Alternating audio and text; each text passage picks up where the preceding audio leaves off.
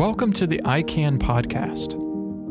The ICANN podcast is the podcast for the Indiana Catholic Conference. The Catholic Conference serves as the public policy voice for the Church on behalf of the five Catholic dioceses in Indiana. So, hello and welcome back to the ICANN podcast. This is Alexander, and Angela is joining us again virtually as she's still preparing uh, and quarantining in anticipation of being a grandmother. So, we're so excited about that. And this week we don't have that many issues to cover. There hasn't been a lot of movement on the bills that we're tracking most closely, but uh, we wanted to use this episode to talk about school choice and uh, some of the the myths and misconceptions around the school choice debate that we often hear. And um, this is just in preparation for the upcoming uh, debates that will be happening on the Senate side as the Bill 1005 that we've been following is now in the, on the Senate side of things. This is the 10th anniversary of the, vouchers. Um, when we talk about school choice, most people think of the vouchers.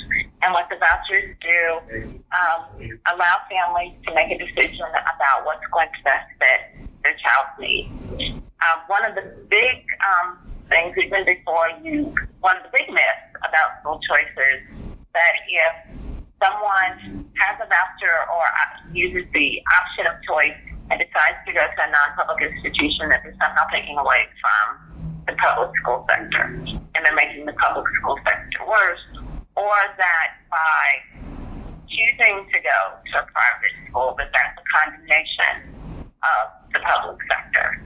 So that's the first myth I'd like to address. Um, because people choose private, that doesn't necessarily mean that they think that public is, is wrong. Um, there are some areas where public schools may be big. They might not have all the variety of services. But there are some areas where public schools are wonderful. And they have a variety of different programs. Um, but what is important is, even if it's a great public school that offers everything that you might want, it might not be the best fit for the family or for the child. And that's what we have to remember. We're not giving money to private institutions.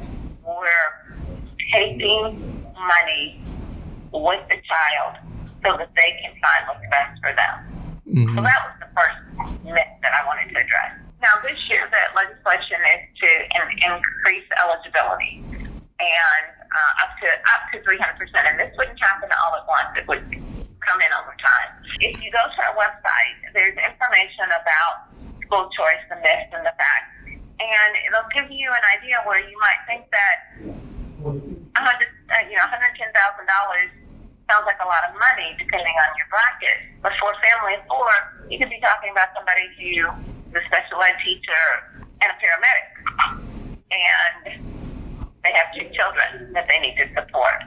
When you think of it in those terms, it, it's not the, the whopping figure that you might think. Mm-hmm.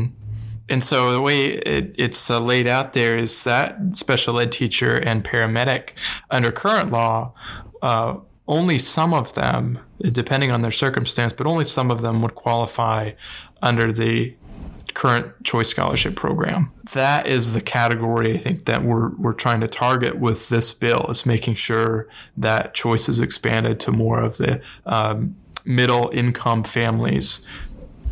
Another myth that um, people think that choice doesn't lead to better academic outcomes for students. What are the facts behind that, Alexander? So, actually, students in private school programs do see academic benefits, and there are 18 studies on the academic outcomes of participating students in school choice. 14 of those showed positive academic results. Two of them were neutral, and two had negative findings. So you can see the the the overwhelming majority of those studies supported the the finding that school choice programs improved academic outcomes. Um, there are a lot of myths out there that say that schools aren't accountable, that it might lead to you know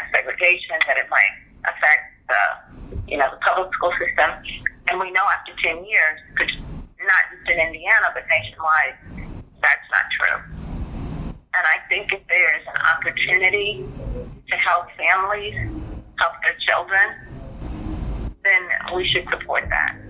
That's the church's concern is uh, supporting parents in their decision making and ultimately supporting the, the kids in their academic settings, making sure that they're well funded, both from uh, uh, you know the choice program and, and the benefit private schools offer, and also for our public schools too uh, we encourage everybody to reach out to their legislators on this issue and we'll have many more issues coming up in the next couple of weeks as things pick up in the second half of the session so we look forward to your continued engagement and thank you so much for listening in today. All right, thanks everybody. Have a great week. God bless. God bless. Bye bye.